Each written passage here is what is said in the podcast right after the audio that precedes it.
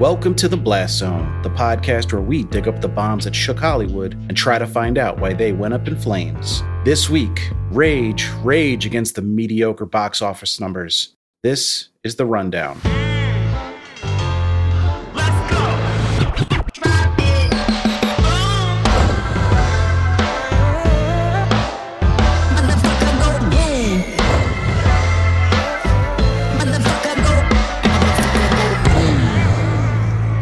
Welcome, welcome, welcome to the Blast Zone. Welcome to the Blast Zone. I am John Drake, in house film critic of my Letterboxd account. And I'm Ian Dukes. I'm a person with thoughts and feelings, and some of them are about movies. Movies like The Rundown, which we'll be talking about today. But before we get into that, Ian, how are you doing this week? I am feeling run down, and it's not just because of the movie, but I'm pumped to be here. This is my happy place in the podcasting studio, and this is a fun movie. So I'm ready to talk today and forget all my troubles. How about you? Yeah, real interesting one we got going on today. I'm excited to get into it. I remember watching this movie quite a bit when it first came out. I owned it on DVD. Oh, okay. It was in heavy rotation, so this is a bit of a nostalgic one for me. It's one of those movies I think nobody really thinks about unless you bring it up to them, and they're like, "Oh yeah, that movie with The Rock and Stifler. I remember that." Yeah. and they they seem to have fond memories of it, but it's not at the uh, forefront of anyone's mind typically. Yeah, if I recall, that's exactly what I said to you when you brought it up to me. Yeah, like in the jungle, is that right? The Rock and Stifler, and I was like, Rock "Yeah, that's the one." Yeah. So, but uh, before we get into that, you know what we like to do? We like to talk about something we watched that wasn't for the podcast that we happen to enjoy. So, what do you got for us this week? This week, I watched something that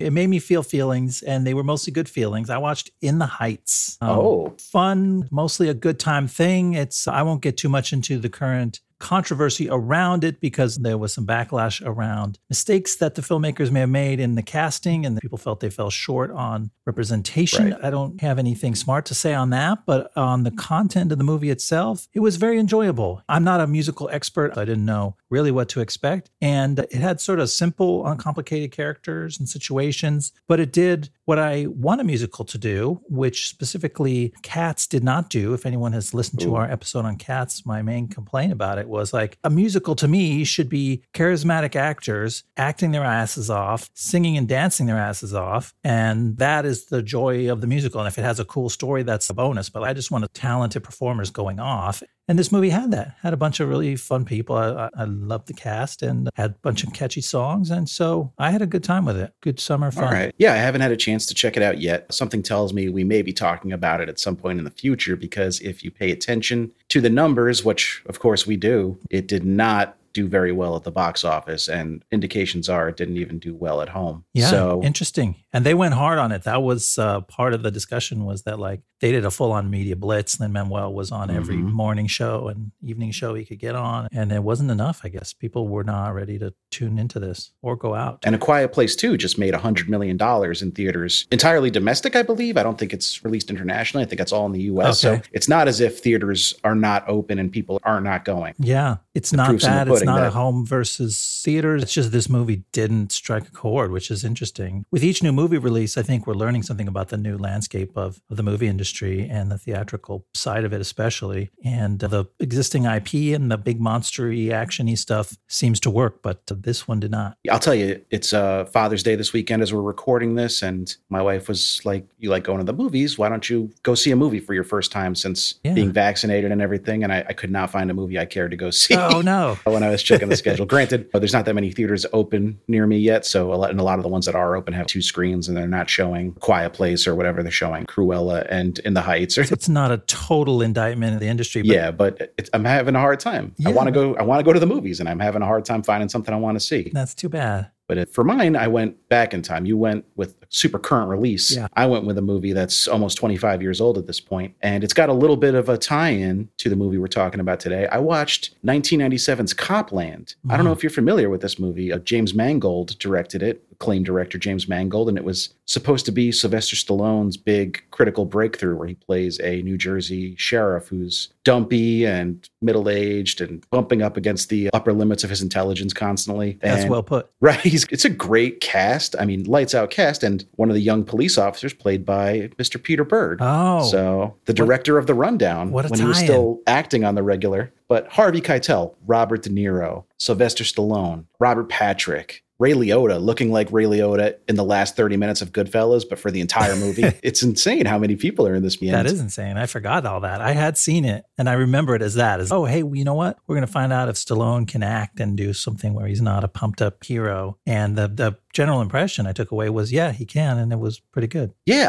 I, I really liked it when it was, I didn't watch it first when it came out because I was pretty young, but I definitely watched it early 2000s maybe and really enjoyed it. I would love to cover it on the podcast. First glance, I think it made a little too much money. It had a $15 million budget and made $60 million. But I wonder if we can fudge it a little bit to talk about it in a future episode because I was reading about it and everyone was super disappointed with the take. So it might not have lost money, but it probably Oh. didn't make any either. And it might be one of those. But with that cast, like you got to set your sights pretty high. So and they all worked for scale because they really believed in the Ah. project. But Stallone did an interview uh, a few years ago where he basically said he enjoyed making Copland, but it tanked his comeback. And so I, I Oh, wonder wow. if there's enough there to cover it in terms of a disappointment rather than a bomb, because I think it's a really interesting movie and it would be a lot of fun to talk about. yeah, maybe we set up a Fudge Factor theme month where we do movies that are on the edge that we really Yeah. want to cover. Absolutely. But we don't have to do that with this movie because it decidedly lost money. Quite a bit of it, surprisingly. We're talking the rundown. What is your familiarity with this movie? Did you watch it when it was new? I'm not sure now whether I got to it in theaters. I remember watching it pretty early on and coming away like, oh, that was fun. That was a fun action movie. There was some laughs and some excitement. I think we are going to wrestle with like, why did it flop hard? Like, this should have been fine. People should have wanted to see this along with everything else that was out.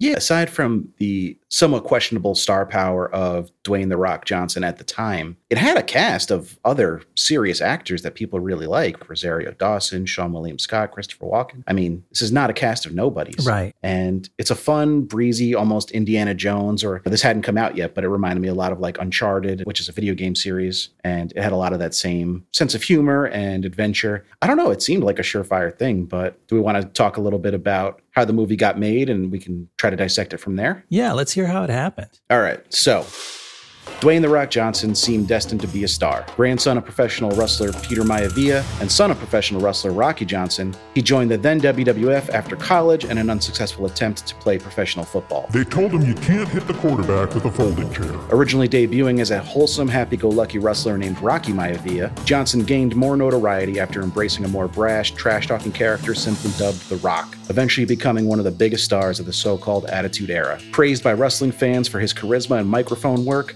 acting was a logical next step for Johnson, and he made his film debut in the 2001 smash hit The Mummy Returns, playing a character called the Scorpion King. He would revise the titular role in 2002's Mummy spin-off The Scorpion King, which made $180 million on a $60 million budget, making it a modest success. His next starring role would be in 2003's The Rundown, playing the role of a mysterious retrieval expert known only as Beck. He sounds like a loser, baby. Originally offered to Stephen Sommers, who had directed Johnson in Mummy Returns and produced The Scorpion King, directing duties would eventually fall to Peter Berg, who had up to this point only directed the 1998 cult favorite Very Bad Things. You hate to be known for doing very bad things. Filming began in Hawaii during September 2002, and despite a somewhat troublesome production, the film was released one year later on September 26, 2003, to mostly positive reviews. It could not run down enough fans to make it a financial success, however, finishing its box office run with 80.9 million worldwide gross against a budget of 85 million.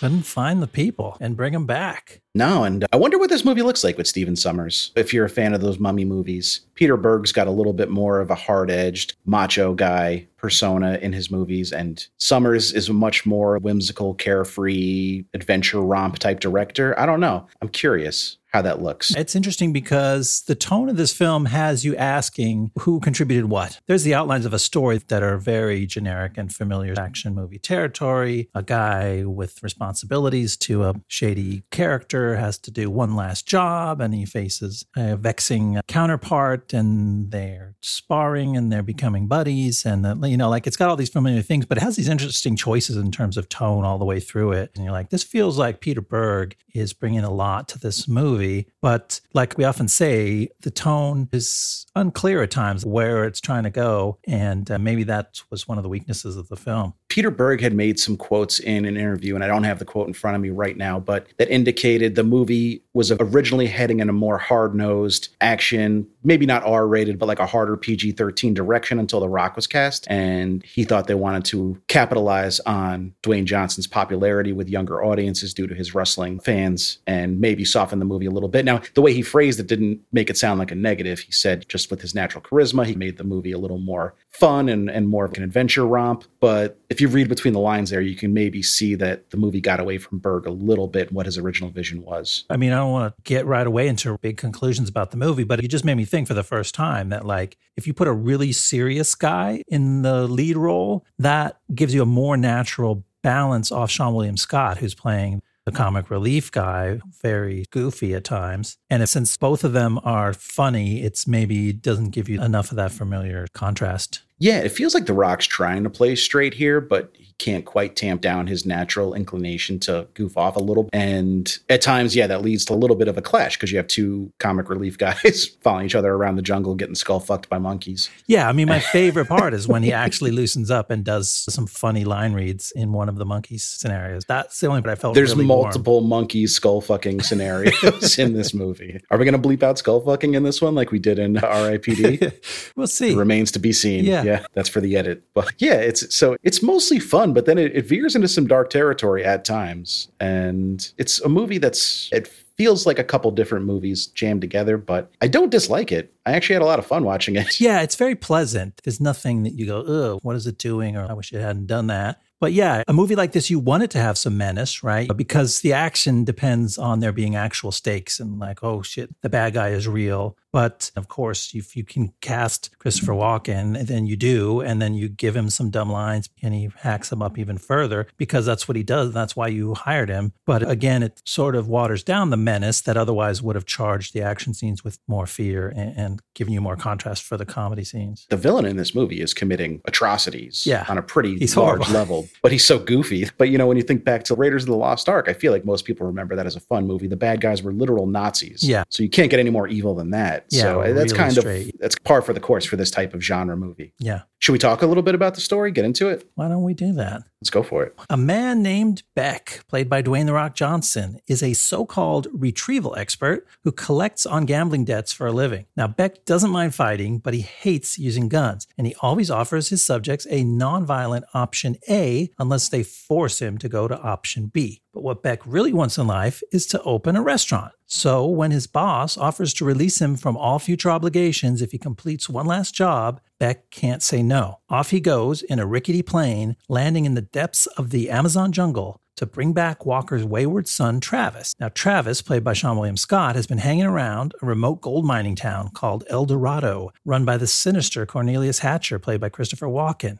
Travis claims that he's pinpointed the location of an ancient artifact called the Gato do Diabo, worth millions of dollars. And Hatcher tries to stop Beck and Travis from leaving town because he wants that golden statue. And Travis doesn't want to be taken away without the Gato either. So he crashes Beck's car, forcing Beck to march Travis through the jungle to try to get back to the airstrip on foot. Great synopsis. I did have one question though. You said Christopher Walken plays a character named Cornelius Hatcher. Is that correct? Uh, yeah, that's uh, my understanding. I have him in my notes as Scissors because Rock beats him. Oh, shit! Oh my. Boom! Boom! Take that, Chris Walken. I'd like to thank the Academy, my family, my agent, my co-host Ian, collecting my Oscar. well deserved. no, so yeah, great synopsis of the opening third of this movie. A lot going on here. There's one of those movies that it, it opens with a whole scene in another place. You know, going in that this is a movie about a jungle, and it starts with a nice contrast, urban setting in a nightclub. Beck is doing his normal gigs. You can understand who he is and what he's about, which I like movies that start that way. It sets the tone a little bit. It gives us some background on our main character because he's a pretty mysterious guy otherwise. And it gives us the expectation that he can beat up an entire football team single handedly. Right. Some of them who are carrying guns, which I thought was an odd choice Yes. for professional football players. Interesting commentary on the NFL. I think at a certain level of fame, like you hire someone to carry a gun for you. How you know you made it. That's just my understanding of it. And I'm not in those circles. So what do I know? But yeah, the fight scene is cool. Like you mentioned in our conversations before recording, it kind of establishes this cool, almost video game aesthetic where you get stats on every person he's about to fight before they throw hands. And I thought that was like a nice little touch that maybe wouldn't have worked over the course of a whole movie. It almost feels like something out of like Scott Pilgrim or a Tony Scott movie. But I thought that was a fun little flourish that they added to that. Yeah, there's this whole sports thing because he's collecting from a quarterback, and the quarterback has all these teammates there. So it keeps freeze framing and then showing the ESPN style graphics package about who each guy is. And it's like, okay, this is a movie that's going to do these wacky cutaways and, and add its own sort of meta flavor. But then it doesn't do that again. Just kind of, they left me hanging, I thought. Yeah, there are some wacky cutaways later in the movie, but they don't feel of a tone with these ones. And the wacky cutaways later in the movie, which we'll get into as they come up, I really didn't like, but I liked these. So when we first meet Beck, he's sitting in his car outside the club he has to go into to secure the Super Bowl ring as collateral. And he is listening to Emeril read a recipe. Talk about mushrooms. So Beck wants to open a restaurant with his ill gotten funds eventually. And he's taking some pretty beginner level notes on this recipe for somebody who is supposed to be an excellent chef and aspiring restaurateur. Emeril's like, the king of the mushrooms is the porcini mushroom. And then Beck's like, oh, I write this down porcini. So it's like, okay, he just got an idea that he's going to do a recipe with porcinis, right? But he starts writing down porcini mushroom because that's remember that he's talking about a mushroom here. and it's not just because he just wrote it down not thinking. He gets interrupted in the middle of the word mushroom and the funny wrap up to the whole scene after he's beat up a nightclub full of NFL players is that he comes back and finishes writing the word mushroom. Right. So he's back. If he saw porcini mush, he would have been like, "What was I trying to say?" oh, no, my, my restaurant idea is doomed. I don't know what the porcini mush is. You don't know what a fucking porcini mushroom is? I know what a porcini mushroom is. Yeah, Come on. If You got what they were trying to do, but it left you wondering does this guy know anything about food? I, maybe they were trying to appeal to a more mass audience, but yeah, use a more obscure ingredient than that. I don't know. It was funny though. So they're in the jungle now. He kidnaps Seann William Scott. What do you think of Seann William Scott in this movie? And in general, what's your kind of take on him as an actor? I don't really remember my impressions of him as Stifler. I have not gone back to any American Pie stuff since back in the day. And I guess that was probably you don't need to. yeah, this is probably all that I've seen him in. And so I was like hoping for more coming back to this movie this week and rewatching it. And I felt like a little let down. I'm like, I like his look. I like his sort of overall thing that he has, his vibe. But then I was like, oh, he's a little flat. He's not really getting me the way. And I, and the guy that came to mind when I saw him was Ryan Reynolds. And I looked it up. They actually have really interesting careers that have very similar timelines in terms of where they started. Ryan Reynolds started in Van Wilder, I guess, another school age rascal as Stifler was. But then Ryan Reynolds just has so much more charm. And you can see that based on where his career went, where Seann William Scott's career went. Yeah, you could definitely picture them competing for roles like early on in their career. But Mhm. then Seann William Scott, he had a few misfires. We'll get into like his overall career a little bit at the end. But I really like him in roles where he gets to be this kind of goofball that we know him from movies like Road Trip and the American Pie movies and this one. But then there's movies he's done more recently like Goon, which is actually a really underrated movie where he gets to play like with a lot of that goofy energy, but also insert some pathos into it and play like almost a down on his luck type guy. I find he lands, that's his sweet spot. A guy who's kind of laughing through the pain, maybe. Yeah, that sounds much more interesting. This character is just wild and unformed. Yeah, he's an assembly of quips and weird gags that recurring bits that keep coming up that Right. don't really work, which we will list as they come up. Yeah. But then there's the stunt work in this movie, which Berg said he wanted to make a really viscerally like punishing movie. He wanted the punches to feel like they land. He wanted everything to feel like he wanted you to wince when people got hit in this movie or when there was a stunt. And there's this huge stunt where they fall down the mountainside. What do you think of this? It was, I went along with the stunts. I think that this is actually a stunt movie. That was my overall takeaway. As I watched through it, I realized that, that the, all the rest of the story elements are to set up the stunt scenes, mainly the fight scenes, but then this falling down the mountain scene, which I mean, it's cool. Like, I get it. That's the hook, like how your heroes get into jeopardy, that they're going to have to spend the rest of the movie digging their way out. Do it in a big way, go big. But then I felt, and you know, I watch these things on the small screen because that's just me. And even on my small little tablet that I was watching this on, I felt this was like almost a Zucker Brothers parody of a stunt where like they kept cutting to a different scene of the stunt man. I'm like, who's that guy? That's not The Rock. Like Right. just like funny guys in wigs Yeah. falling down a mountain. I think falling down a mountain is just an inherently comedic thing now. It's been used in comedies and cartoons so much that even when you're trying to play it straight, it's almost impossible to do it now,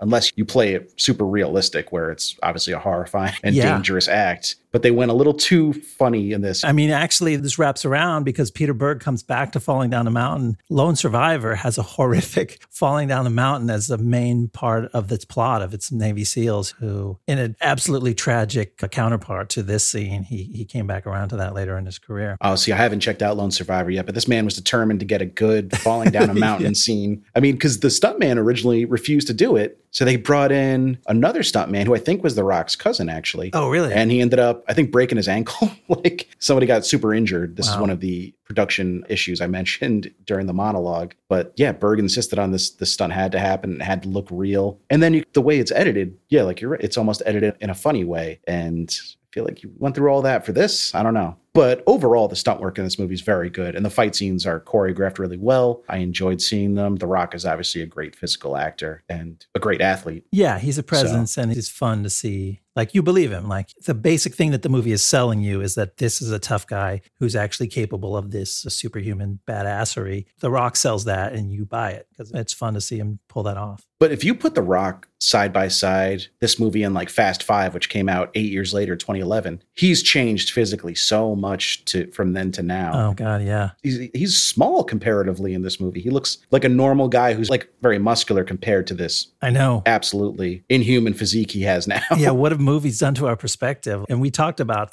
steroids and talking about other actors. We talk about movie technology getting better, how the quality of the images and the cameras jump forward and the quality of the muscles jump forward too over the last 20 years. Are you saying it's not normal for someone who's 20 years older to look twice as muscular with so much less body fat than he did? Absolutely shredded, vascular, ripped. He's amazing. I mean, good for him. I hope that it takes nothing away from his enjoyment of life and his. Don't get it twisted. He still got he still spends hours a day in the gym. Oh, it must. It's just crazy. What a lifestyle. Yeah, it consumes your life at that point. Listen, Yeah. read Mark Wahlberg's fucking daily itinerary, and he's nowhere near as muscular as The Rock. He wakes up at like 4 a.m. to go to the gym. Yeah, he's a nut. So the Walken character, aka Scissors, he is a terrible person, but he's so like silly. I don't know. It's a strange juxtaposition between the acts he's doing and the way he's doing them. I don't know. It takes the edge off, like we said. Because now I'm picturing if you did this with a 90s style villain, you take a bad guy out of a lethal weapon or one of Like those. Brian Cox in this role, or someone like who has some real gravitas and menace. Yeah, this would be a lot scarier. But as it is, it's corny and fun because Christopher Walken just throws, like, they give him these stupid lines and he just throws them away, which is like his thing. It's on purpose because they weren't very good. And it's funnier that he just rattles them off in his weird backwards way. But yeah, it makes the whole movie kind of a farce, which I guess is fine. But I don't know, maybe the public didn't want a farce and that's why they didn't spend their money on it. It seems like when they want somebody to be scary, they turn to his brother Harvey or his little whip henchman Yeah, the Whipman. to lay down some more scary, serious tone. His brother Harvey, played by Jon Gries, is that how you pronounce it? G R I E S. Yeah, not Grise, sure. Grease? Grease or Grise? But like a out. famous character actor, Uncle Rico from Napoleon Dynamite. If That's where I know him. If you Yeah. remember him from that, I know him from Lost. He played Ben's dad on Lost in a generation spanning role. He had some real old guy makeup on at the end there. so Ah, that was okay. interesting. That's why I, probably why I didn't recognize him. Well, no, he's also plays the young version of himself. So But also in the half this movie, his face is taped up because his nose is busted or whatever. And, Right. Uh, so yeah, I missed the chance to recognize Uncle Rico in the first 15 minutes, and after that, there was no chance for me because you can't see his face really. he's obscured for a big chunk of the movie. And then we got to talk about the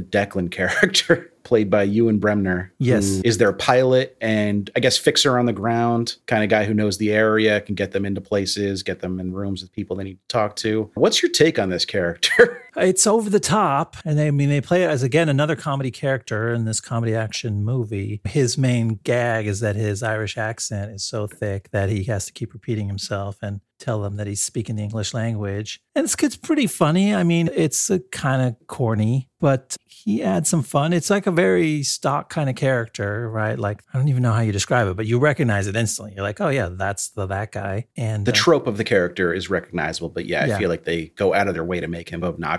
And it's just one comedy relief moment too many, in my opinion. Yeah. He's, I don't know, I found him grating after a while. And some of the stuff he does in the movie just doesn't make sense to me, but we'll talk about that when we get to it. And then, of course, shouts to MacGruber. We've got another I don't use guns trope going on in the movie here. Yeah. Very popular one. But I thought this played off well, except for one scene at the end when he has to reckon with this vow he's made not to use guns that went on a little too long. But overall, that's a fine way to get your R rated movie a PG 13 rating. Because, you know, if The Rock had a gun, he'd just be shooting everyone and walking away. It was a way to keep it family friendly. I mean, overall, like all the choices, at least you can go, okay, they chose a direction. Right. They put a comedy bad guy, or at least a, a campy bad guy. They had the hero go PG 13. And so, like, okay, they're doing a thing. Yeah, for all the nitpicking I'm doing, again, I, I want to stress I like this movie. It's just we're examining it at a pretty deep level. So you're going to find things about it that you want to dissect a little more. All right. So, did you have anything else about the first section you wanted to talk about? No, let's see what else happens. All right. So, Beck and Travis bicker their way through the jungle until they get in trouble with a troop of horny monkeys.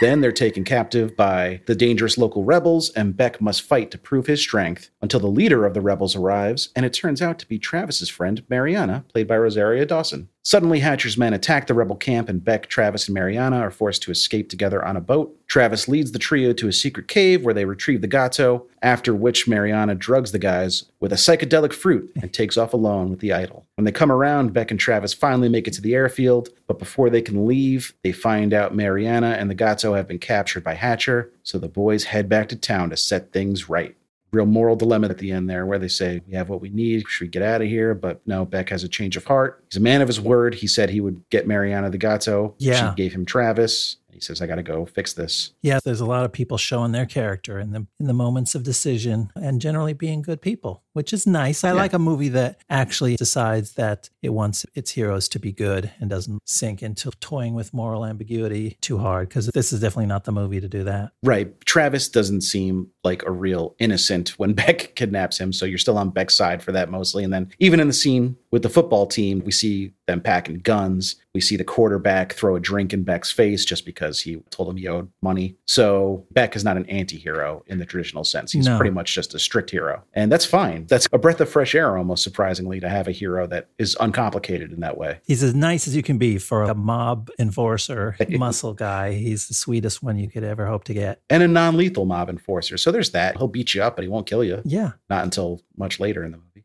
But you're right. So there is an uncomfortable scene here where Travis has to pee and he makes Beck let him pee, but Beck zips him down but won't quite let his penis out of his pants to pee. I guess this is this is a really long scene. It goes on for quite a while. They really are with this it. negotiation between the two. Yeah. what Beck is willing to do and not willing to do. It starts with Travis is, as his hands are handcuffed behind his back. He can't figure out how he's going to pee. Beck's like, okay, just pee in your pants. We got to keep moving. There's no, and then they turn it into a whole argument. And then they escalate it into, well, can you unzip my fly? Okay. And since he's actually a nice guy, he does. And then the whole thing unravels because two seconds after they've worked out some kind of thing, Beck gets caught in this snare and his keys fall out of his pocket. And Travis instantly sits down on his butt and passes his hands underneath him to the where they're in front of him so he can unlock his cuffs. Well, how come he couldn't figure that out for the last 10 minutes while they were fighting over the peeing? I guess maybe we got to give Travis some credit and think he was trying to play possum a little bit and not show his hand that he was a little more resourceful than he'd let on. He was just, just stringing that out to try to see if he could create an opening for some mischief. that, that's got to be my read on it. And that's a generous read. Yeah, that's trying my best to let the movie off the hook a little bit. Otherwise, the implication if he didn't do that is that he would have just been walking around the jungle with his penis hanging out of his jeans. we were about to start that. If you look, like there's like a couple shot before the rock steps into the uh, the pig snare. There's a couple scenes after Travis has peed, and there's strategic leaves and stuff over his crotch because really, Right. that's theoretically his his thing is dangling out. Yep, his dick's just blowing in the wind.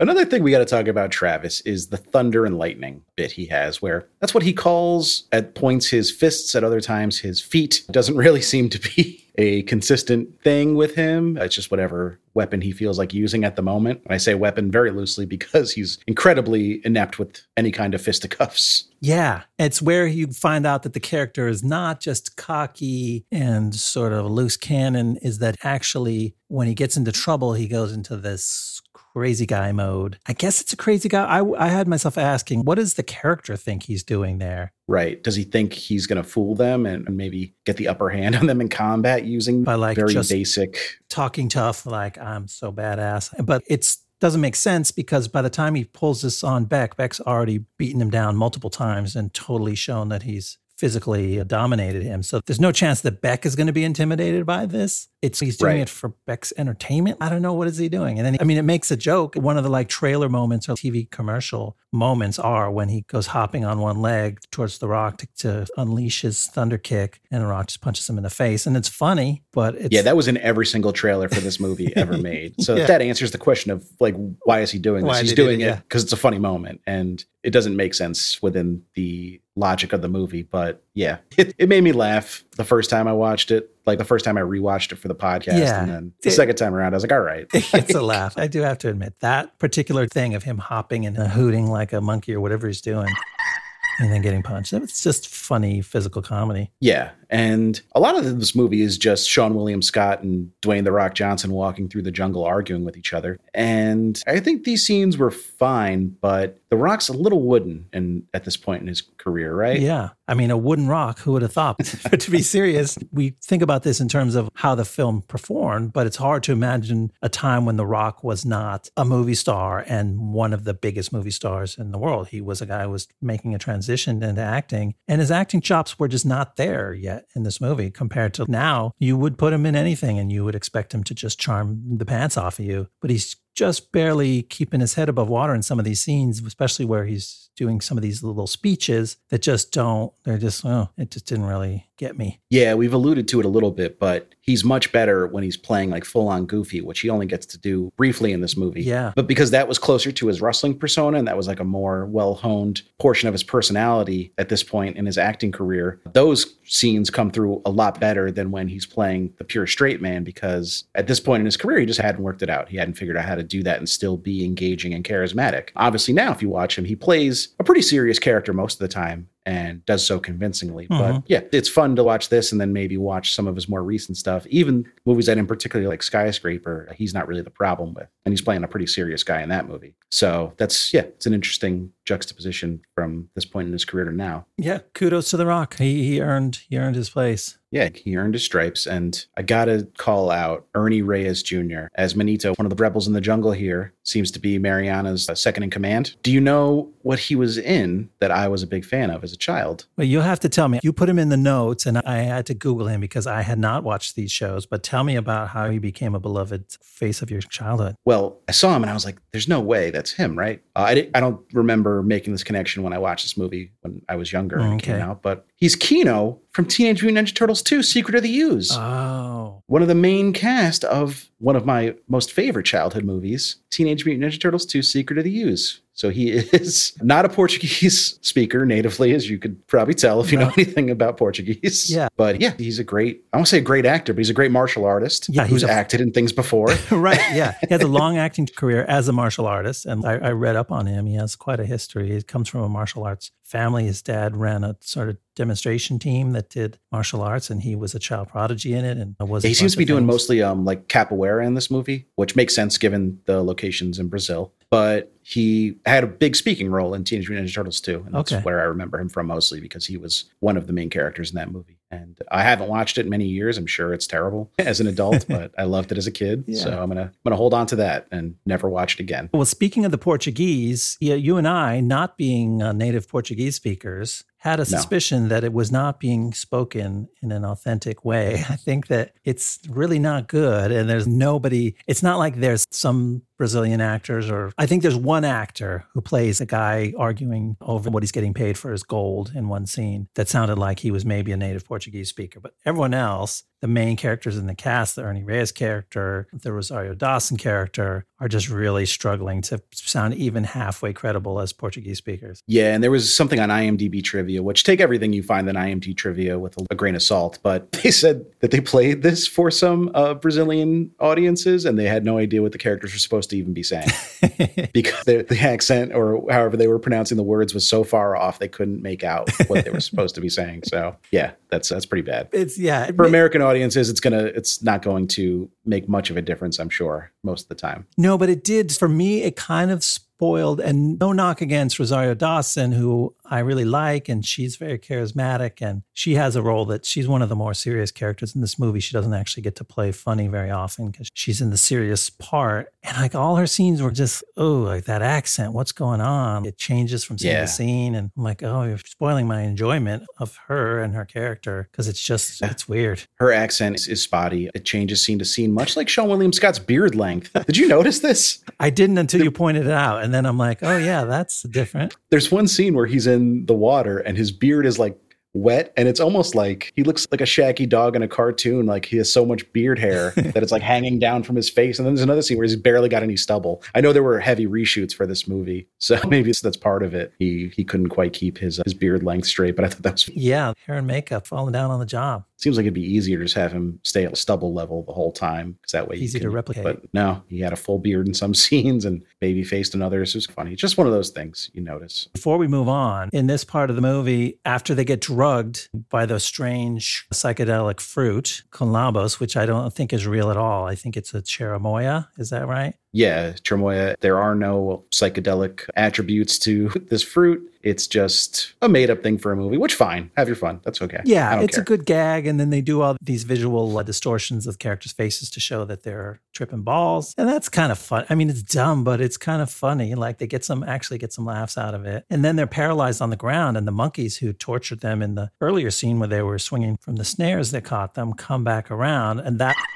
That was my biggest laugh of the movie. We alluded to it earlier. When Get out of here, monkey. yeah, get out of here, monkey. They they can't talk yet because they're still paralyzed, and so it's they're lying on their side, and seeing the monkeys sort of queue up to have their way with them, and uh, they're yelling at them. And I don't know, I feel so warm towards the Rock because of that one line delivery. Get out of here, Yeah, monkey. that really shows you where his strengths lie. And apparently, these monkeys were not native to either Brazil, where the movie takes place, or Hawaii, where the movie was filmed. They're baboons from Africa. So they must have flown them in, especially for, I guess, how terrifying they look or whatever. But I wasn't even sure they were all the same kind of monkey. They were like a family of baboons, and the one, the big scary one, definitely looked like a baboon. But then they would cut away to another one laughing from the sidelines. I'm like, that monkey's the same color, but doesn't even look like a baboon. Like, I don't know. It's like the, the Portuguese. They play fast and loose with the monkeys. yeah, we may never know the truth behind the baboon family that harasses The Rock and Seann William Scott and makes sweet love to the side of their head several times throughout the movie. Well, they don't get to in this scene, but they try. No, it's the threat of it that forces them out of their paralyzed state and back on their feet. Thankfully, It's Chekhov's monkey dick. We saw it in Act One, so it's going to come back later in the movie.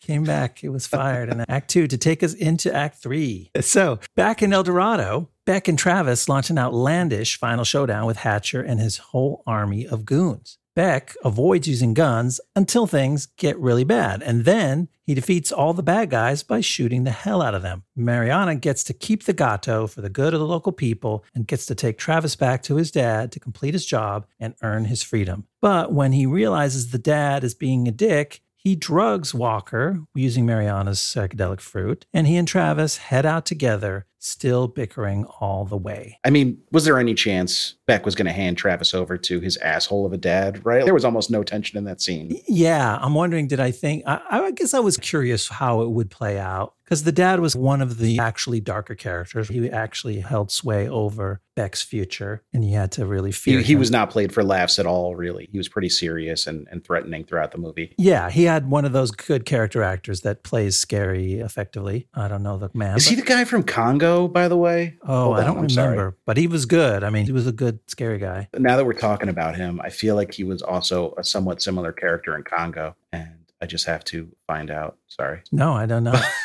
Congo, another movie where monkeys have their way with people. God, I wish Congo lost money so badly because I would love to talk about it. Maybe that could be one of our where we bend the rules. It's such a stupid movie, but I love it so much. No, I don't think that was him. Oh, well. Yeah, too bad. So, this big battle, it very much felt like all of a sudden we were in a television show, like a 90s TV show. It was like a A team kind of a thing or a MacGyver thing where they had the big battle with the big horde of faceless goons, faceless soldiers in khakis. And because we have a non lethal type of a hero, they brought in a herd of cows to sort of mess up the bad guys. And you've never seen more soldiers taken out by falling awnings and falling into fruit carts. This movie is old, old school. Very silly. Oh, getting the cows to basically do their dirty work for them. First of all, if The Rock gets on your surveillance cameras, like, I'm coming to kill you right now, like, you better watch out, buddy. and you're like, okay. And then a crazy Scottish guy walks into the town square playing bagpipes and threatening you. Like, just fucking shoot him. What are you even doing? Why are you just standing there? How did he get away watching with him? that? Was he so just- crazy that they go, oh, don't shoot him. He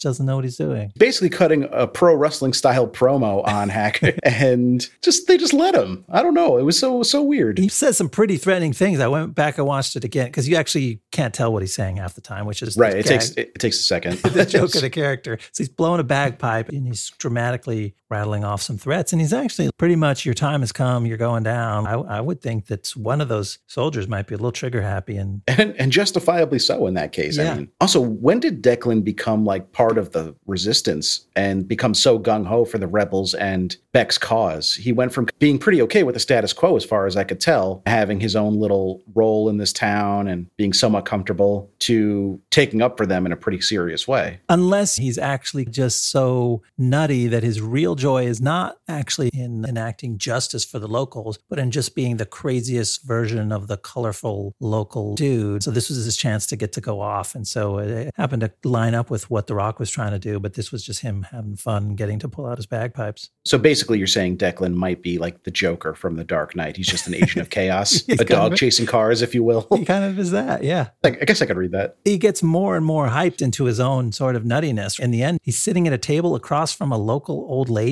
and he's shouting poetry at her. Like, what's going on there? So this is the cutaway I mentioned earlier that really didn't work for me and took me out of the moment every time it did it. I find these so goofy and so dumb. Yeah, he's reciting the uh is it Dylan Thomas, right? I He's- think so, Or he's mixing a few poets in there, but Mhm. and boom shakalaka and all this stuff. It's just weird. I don't know. It feels like a Tony Scott thing, but like Tony Scott spent a career honing that weird method of random cutaways and overexposed lighting and stuff. And yeah, I don't think Peter Berg quite has it down. No, it was weird. Like, you got what it was, but it did take you out. Like, what is he doing? Where did he go? First of all, he found a place in town where he was far enough away to be not in danger of being shot by the thousands of bullets flying in every direction, but also close enough to just get super hyped over the battle and start screaming about it. Right. Like there's still a bartender or a waitress serving him drinks, so it can't be that close to the action. So there's quite a few big explosions that The Rock walks away from without a second thought. Now, this was probably an overdone trope in 2003, but I feel like you can't even get away with this, not even once anymore. Yeah, I wondered It's so like, like it gets called out immediately in any movie now.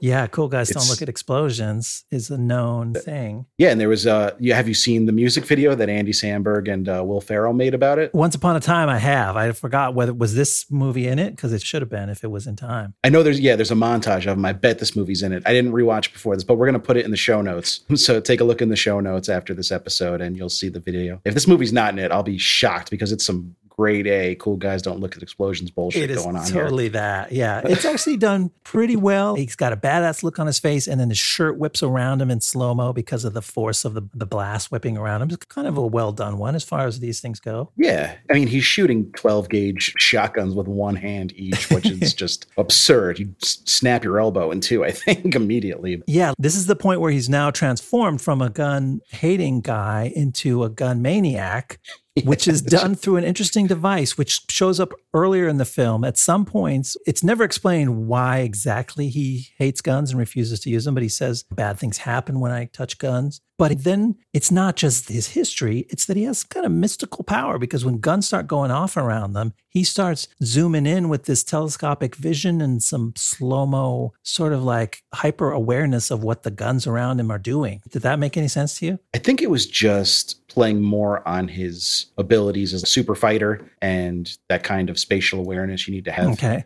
Just to the nth degree. I mean, I think it's pretty clear why he doesn't use guns. It seems like he probably shot a whole fuckload of people at some point. Yeah. He just doesn't want to do that anymore. But he's like sniping guys with a shotgun, like shooting guys that are like 30, 40 yards away. Do you know how a shotgun works? It shoots buckshot. Like, Well, like, with the rock, that's a scatter shot. You're not like those are effective at like 15 feet away and no further. if you're really strong and you squeeze the trigger in the right way, you can sort of group it more tightly. I think that's the point. That must be it. Yeah, squeezing the fuck out of those triggers. Yeah, he also takes, I didn't time it and don't fact check me on this. It must be like seven minutes to decide if he's going to start using guns when he's under fire and Travis is being shot. Like the car they're both hiding behind is literally just like a, Travis is and yeah. a couple wheels. Travis is inside a bus that's filling up with spilling gasoline and it's being shot at from 20 different directions. He's and like, this goes on for 45 seconds, I think. And the rock's just, ah, do I do it? he's debating it and the barrels are zooming in and the bullets are coming out in slow motion and it just goes on and on. But the thing is, this is one of those areas where the dots don't really connect. It goes through the motions, but you don't actually know what he's struggling with. You can just imagine, well, something bad must have happened. So he's really having Right. a hard time. But like you didn't see it. He didn't even really tell you about it. Like Rosario Dawson's character asks him for an explanation in the middle of it when they have one of those downtime getting to know you scenes. And even then he gives her like a really vague explanation. So there's nothing concrete to tie you into where you actually feel emotional about, oh shit, this is the moment where he has to relive his bad experience and decide uh, I'm going to touch a gun because it's it's necessary. And maybe like a little flashback to a young rock in like a shootout. You see an innocent pedestrian caught in the middle, and you don't have to spell it out too clearly, but it at least gives you an idea about maybe what went down. Would have probably helped connect some of those dots. Yeah, maybe that's what you would do if you hadn't gone down the more comic route with this movie, but maybe they should have still done it. I would have loved a MacGruber style reveal where it's just he doesn't know how to use them. So, and then like he, when he finally does, he just like throws guns at people instead. Tomahawk throwing a shotgun. He does some of that before he decides to use them. He is creative in how he disarms people and uh, uses the guns against them. Right, he ejects a clip and uses it to trip Travis at Right, one point, which yeah. I thought was cool. So I guess it wouldn't have worked because I mean, even to just like eject a clip, you need a pretty decent working knowledge of how a firearm works. That's true. So yeah. So Walken finally gets got in the scene. He gets taken out. Hatcher is dispatched. What do you think of his demise in this movie? I kind of liked that he finally gets shot, and then instead of dramatically dying, he just like wanders away, dies on his own, yeah, like I- twenty feet away from everybody else. It- I mean, a lot happens because first he gets shot once in the arm, right? Beck shoots the gun out of his hand and someone shoots him in the arm and he's still fine and he's still tossing off lines like, You got the moves, I'll give you that. Good line, And then well delivered line. Yeah, that was fun. I mean, his lines get funnier towards the end. There's still comic relief, but then in, in the film's idea of justice, they let the townspeople deliver the shots that actually kill him so that it's sort of justice from them over the man who's made their lives a living hell, which is nice. And then there's a funny, ironic twist where the whole movie has been about Beck trying to offer his opponents peaceful option A, and they keep choosing option B, the painful option. And then Hatcher tries, after he's been shot twice in the gut, to go, you know what, I'm going to take option A. And then he walks away and kills over. So Right. that- I thought that was like, that was actually one of the smarter written bits of the film. Yeah, it's a fittingly pathetic death for this terrible man. And before he gets shot, he does call the local freedom fighters Oompa Loompa moron ingrates, which, what an insult. Yeah. I mean, and fun to- fact You got to well- shoot the guy at this point. You cannot be Yeah. called that. And how do you look at yourself in the mirror after that? but Walken had never seen Willy Wonka and the Chocolate Factory and was a little nervous about calling them that. I guess he didn't know like the origin of the term. He didn't want to say something that was really like out of. yeah, that could have been offensive if you'd never heard what an Oompa Loompa is. That sounds, whoa, where are you going here? So good for Walken for doing his due diligence Yes. and being like, where exactly is this term from? But then uh, Peter Berg gave him a copy of Willy Wonka and the Chocolate Factory to watch. So he watched that and was like, okay, I think I'm comfortable with it now. I, I'm picturing Christopher Walken in a hotel room in Hawaii getting set for the role, and like last minute courier brings him a tape. Grandpa Joe. Sorry, that's all you're getting in my Christopher Walken impression. It's terrible. I do not have a Christopher Walken impression. No, I thought I might try one earlier, and it just didn't happen. So I'm with you. Yeah, everyone has one, but so few of them are any good. Yeah, yeah, you don't want to come out with the, the weak sauce one. Yeah, Kevin Pollak's is probably the best, but I'm just a guy with a podcast. Yeah, exactly. We're not. We'll have Kevin Pollak on one day and do all the impressions that we couldn't. So that was the rundown. Uh, fun movie, enjoyable movie. It critics agreed they liked the movie. Yeah. They gave it 69% on Rotten Tomatoes as of this recording. So that's overwhelmingly positive, especially for kind of a PG-13 romp starring a professional wrestler. Yeah, Better than you might have expected given the box office performance of the movie. But yeah, it's 104 minutes. I think that's like the perfect amount of time to spend with this movie. An hour and 40 minutes is is just right. It doesn't need to be two plus hour epic. Although if it was made today, it probably would be. yeah. That's all they know how to do. Yeah. So let's talk about some of the people involved in this movie and what they had done before and what they would go on to do after. Peter Berg, of course, uh, favorite of the podcast, already covered him with Battleship, but this was only his second movie that he directed, as I mentioned in the monologue. His first movie was Very Bad Things, which was a commercial flop, but kind of gained a little bit of an audience after the fact. It's a very dark comedy. It's about as dark as you can be and still call yourself a comedy about a bachelor party gone wrong. I have not seen it in many years, but maybe we'll cover it one day. We'll probably cover a bunch of Peter Berg movies over the course of our, our run. Yeah, strangely, we seem to. And we should probably add for the record, it's not because we are personally big fans of Peter Berg. There- Right. I, I don't know if we fully even brought it up in, in our Battleship episode. He's not that savory a guy. Like there's stories around Hollywood of some sort of real unpleasantness with Peter Berg. Some of them are not just story. Yeah, some of them are direct quotes you can look up if you care to. He seems like a dick. Yeah. So are we just are we dumb here? Like, why are we spending so much of our time talking about Peter Berg stuff when we're like don't have good feelings about him personally? Well, we needed to talk about him because we needed to complete part two of our Taylor Kitsch trilogy, That's right. which was Battleship, which was a Peter Berg movie. And then with this one, The Rock's got a new movie coming out soon. It seemed like a good time to dive into a rock movie. And this is the first one I thought of just because I had fond memories of it. I didn't even remember that it was a Peter Berg movie until we started prepping the episode. So it definitely was not intentional. And I think we'll probably take a good sized break from his movies for a while. Yeah, I look forward to that. But yeah, we're totally we love Taylor Kitsch. We love The Rock. That's why we're doing these movies. Yeah, It's not for the Peter. fact that Berg Suck was it. involved in both of them is just a unhappy accident, I guess. After this, he went on to do Friday Night Lights, which was a hit and his first real hit as a director. And then he would go back and forth between hits and flops for a while, like Hancock, The Kingdom, Right. Battleship, obviously. Lone Survivor was a bit of a hit, and then he's had a string of flops with Mark Wahlberg since then. So fuck off. It was written by R.J. Stewart. Who had written Major League Two and nothing else except many episodes of Xena Warrior Princess? Oh, Thought interesting. that was interesting. He was one of the creators of the show and an executive producer. And then James Vanderbilt, who has a pretty shitty writing resume with one major outlier. So he wrote Darkness Falls, shitty horror movie, and Basic, shouts to John McTiernan. Okay. Keep your head up, man. And I, I know you're out of jail now. And those are both bad. And then he wrote a really good movie, which I will reveal later. And then after that really good movie, he wrote Amazing Spider Man 1, Amazing Spider Man 2, both mediocre to bad Spider Man movies. White House Down, bad. Independence Day Resurgence, bad. Also, future episode. But in between Basic and this and those movies, he wrote Zodiac, one of like the best movies ever. And he's the only credited screenwriter on Zodiac. That's not like David Fincher came in and, and wrote it with him. He is the only credited screenwriter on Zodiac and wrote all these other kind of dog shit ass movies. Okay. So that's weird, right? That is weird. It's an adaptation though, isn't it? Well, yeah, the Robert Graysmith, the Jake Gyllenhaal character in Zodiac, wrote a book about chasing the Zodiac, and I think that's where a lot of it came from. But it was non. But you know, the movie is heavily fictionalized version of of what, kind of what Graysmith really did. Was not really a direct adaptation. I see what you mean. but yeah. that was certainly where they got a lot of the inspiration. So that was weird, but yeah, good for him. He's got an all-time great movie, one of my probably top five movies ever. I'd say Zodiac is. well, I'm gonna have to watch Zodiac and then look out to see if any horny monkeys make an appearance. Right. Zodiac uh, also kind of a bomb, so maybe we'll cover that at some point. Oh, that would be fun. So the movie changed titles twice. We were going to do that fun little bit we do where we come up with better titles for the movie, but They did it first. the movie already did it for us. yeah, that's So what the heck, man. Stealing our bits. originally titled uh, Hell Dorado, which you can see somebody's written over the El Dorado sign to indicate that, so it makes an appearance in the movie. And Right. Welcome to the Jungle,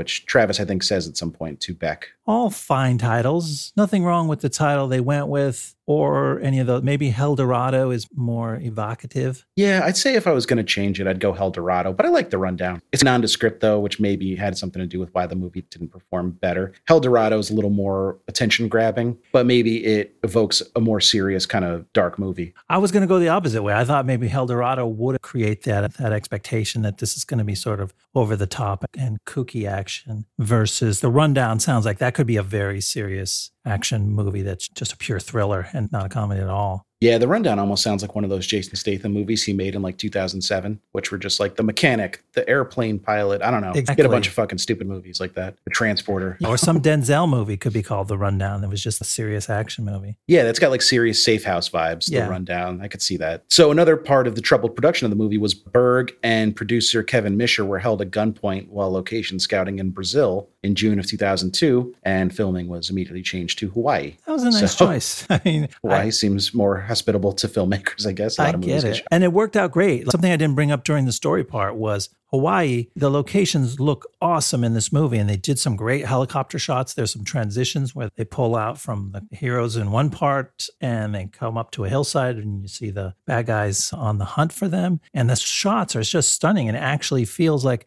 they're actually too classy. The aerial scenic shots are too good for this movie. And you forget for a second, you like think you're watching a better movie. And then it gets back to the action. You're like, oh, it's just this cheesy popcorn thing. Yeah, very lush scenery in this movie. And you get that kind of Jurassic Park vibe because it's filmed probably on a very similar location where it's, like you said, it's just super classy, very It looks awesome. yeah. prestigious looking stuff. And they, I know, I like the, the scenery and, and how the movie was shot more than I like the editing of the movie. The editing of the movie feels weird, No. but the location scouting was done well. And they didn't give a lot of time. If they filmed it in September 2002 and this happened in June 2002, that's only a few months to switch locations, get production set up, and then get everything moving. So Yeah. pretty impressive that they made it work like that. So now we need to talk a little bit about The Rock's career, Dwayne Johnson's career at this point, and where it would go. Now, we didn't even mention it, but there is a big time cameo in the first section of this movie, like in the first five minutes of this movie, as The Rock is, I should start calling him Dwayne Johnson because he does not go by The Rock anymore, No, although he did this movie was released, so I could justify it that way. Yeah. But as he's walking into the club to confront the quarterback who owes money, he is greeted by none other than Arnold Schwarzenegger himself. Yeah. Uh, unclear if he's playing Arnold or if he's playing a character in the universe, but all he says to him is have fun. Seemed to be a passing of the torch moment as The Rock was pegged to be the next big action star. That is a nice, generous way to put it. And certainly, like the filmmakers and Dwayne Johnson would take that passing of the torch interpretation. It was kind of just like a stunt, right? I mean, the story behind it, at least as it's told on the internets, is just that Berg was having, or Dwayne Johnson was having lunch with Arnold, and, and Berg came by and was like, hey, you want to be in the movie? And he's like, okay. And they just ran down to the set and shot this. Yeah. So,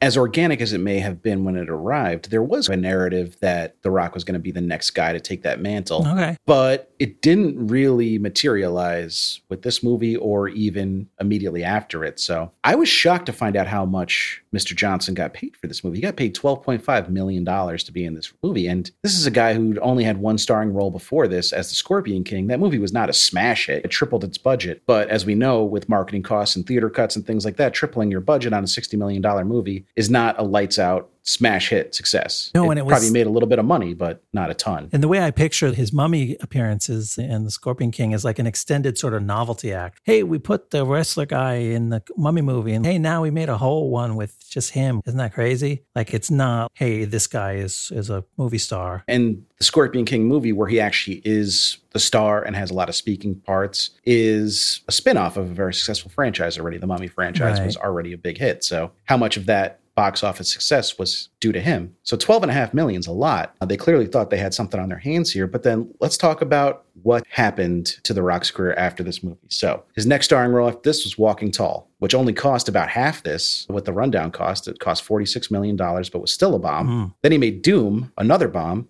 and a really bad movie. Yeah, I totally forgot about Doom, that Doom exists. Then he got good reviews for his role in Be Cool, which is a more comedic role than he had done up to this point, maybe playing to his strengths a little bit more. Yeah, I remember But that. the movie was really bad, and he was a supporting role in it. Then Southland Tales comes, which is a famous bomb that he co-starred with Seann William Scott in. That was Richard Kelly's big movie after Donnie Darko, and it made three hundred and seventy-five thousand dollars against the seventeen million dollar budget, Oh my God. and has gone on to be like a cautionary tale in the movie industry. That's what I call rock bottom. Oh, boom. He also does a rock bottom in this movie, his finishing move. But that'll be an interesting movie to talk about at some point because it has its defenders, but I have not seen it recently enough to weigh in at this point. Mhm. Then came Gridiron Gang in 2006, another box office disappointment. His first real hit after Scorpion King was The Game Plan, but that's a low budget family comedy in 2007. So that's a big difference from what he'd been trying to do up until that point. Seems like he had to switch gears to keep getting roles. Yeah, like he's already entering into that second phase of action star career where you start making fun of yourself. Right, like Vin Diesel in The Pacifier or Hulk Hogan in Mr. Nanny or Suburban Commando. When you can't get the serious roles anymore, that's a tried and true way. That genre of movie that is just, isn't it hilarious that this man is taking care of children? Right.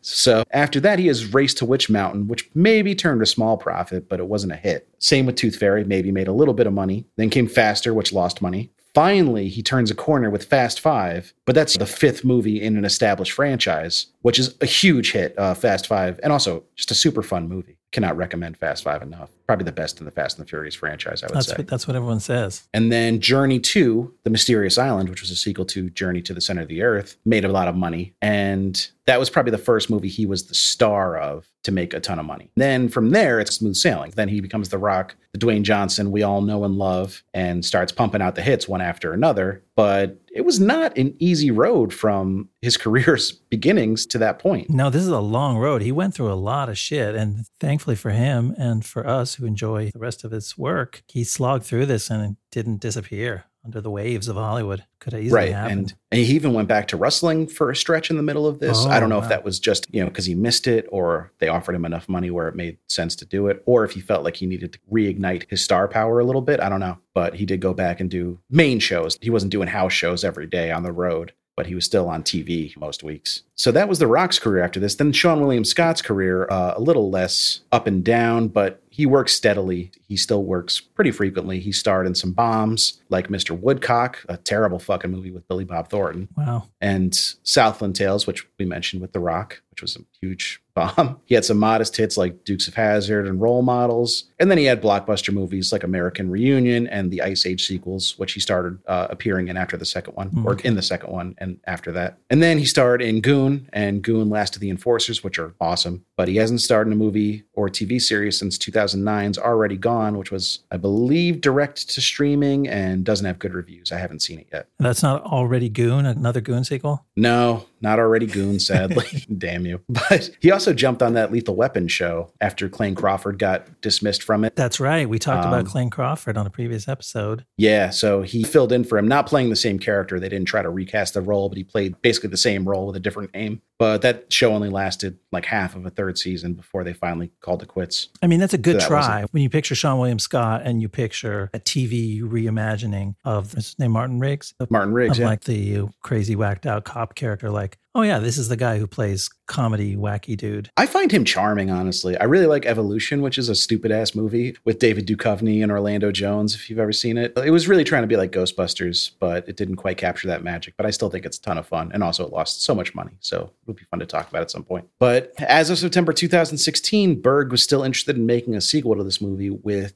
Jonah Hill and Johnson. So I don't know where along the way Seann William Scott got on Peter Berg's bad side, Oh, but he is yeah. not uh, welcome in the sequel, apparently. It's too bad. I mean, he leaves this movie fully intact and ready to star in another body comedy with Beck. So I don't know what the issue is. I feel like Jonah Hill, since 2016, Jonah Hill has moved past where he would be Yeah. cast in this sequel, and now he's got to start looking for another partner. Jonah Hill and the Rundown sequel's probably not happening in 2021. Maybe you can get Clark Duke if you want that kind of energy, but that's the best you're going to do. Just bring Seann William Scott back if you're going to do it at all. So the big question is why do we think this movie failed to find an audience? Did they spend too much of the budget on The Rock? But, you know, even if The Rock acted in this movie for free and it had a budget of 72 million, it's still a bomb. So what was the issue? What do you think? I suspect that it's in something that we can't really see, that maybe it was in the execution of marketing this. Because the movie, like we said, it lacks some real heft. It doesn't, as I like to say, make me feel feelings. Like it, it made me enjoy a little adventure and there was some laughs and there was a little excitement. But I don't know, this had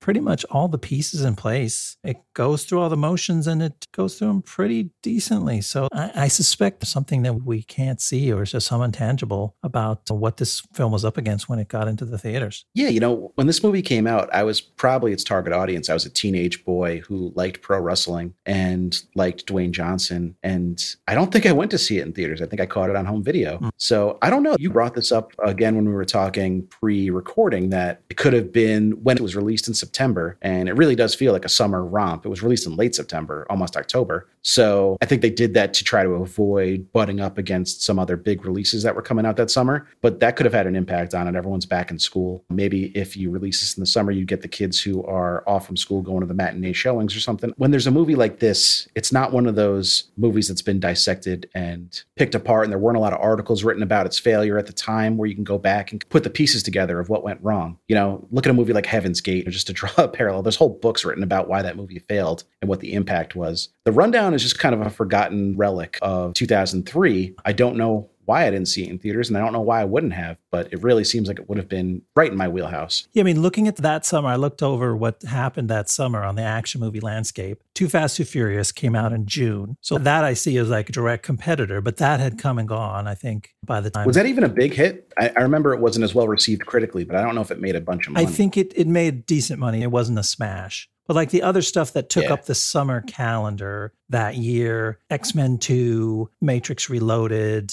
uh, Terminator 3, Pirates of the Carib- Caribbean, uh, Black Pearl, Bad Boys 2. Bad Oh, Boys wow. It's definitely in that genre. Bad Boys 2 is a direct competitor. Yeah. Yeah. Pirates of the Caribbean. uh, The Curse of the Black Pearl, it's the first one. So that was a big Oh, okay. Yeah. I forgot, I forgot that was the full title Yeah. of the first one. So then, but that those were all, those guys took the big summer slots, right? So you imagine that the studio maybe, I mean, we saw how tight the production schedule was. Like maybe they could even gotten it out in, in June or July, but those guys had the June, July summer blockbuster slots. And then in September, when this was coming out, on either side of it was Once Upon a Time in Mexico, Kill Bill Volume One, which are more movies that you understand why they came out in September because they are action thrillers, but they're a little more heady. They're both rated R. Yeah. Yeah. They're, I saw both those in theaters, uh, actually, surprisingly, but not the rundown. I guess not surprisingly. I only had so much money as a teenager at the time. But yeah, maybe that's why the rundown because it just wasn't hot enough to take your ticket money. Yeah. I guess it was just the lesser of in that slate of movies. That's a strong summer of action blockbuster type stuff. So yeah, it's a lot to see. People only have so much disposable income to go to the movies. And also, yeah, there's fatigue at a certain point. It sets Yeah. in. You're not going to go to the movies four weekends out of every month. I mean, there are people out there that do, but that's not the general movie going public. You can't rely on that. You need to win some special weekend dollars over to your side. Take it away from some other movie. Yeah, you got to have something that draws people in, some kind of special sauce that is going to lure the public in. in this movie didn't have a special sauce, but it ended up being a tasty burger anyway, in my opinion. Yeah. I still, every time I brought this movie up to somebody, when I was like, I think we're going to do an episode on the rundown, they were like, Yeah, I like that movie. It- Nobody remembers it like with strong opinions one way or the other. It- Maybe it's not a great movie to do a podcast about. It lives on favorably. Yeah, maybe the special sauce it needed could have been prepared with a porcini mushroom. If that's is that a mushroom? I, Hey. my notes are unclear on that. What a porcini is, but It's a mush, I think. It's just a mush. we can never know what it really is. Too There's no way we'll to be sure. know. Anyway, thank you guys for joining us. That was the rundown. Please remember to rate, review, subscribe, do whatever you got to do to keep Blast Zone on your podcast feed. please We'll do. be back next week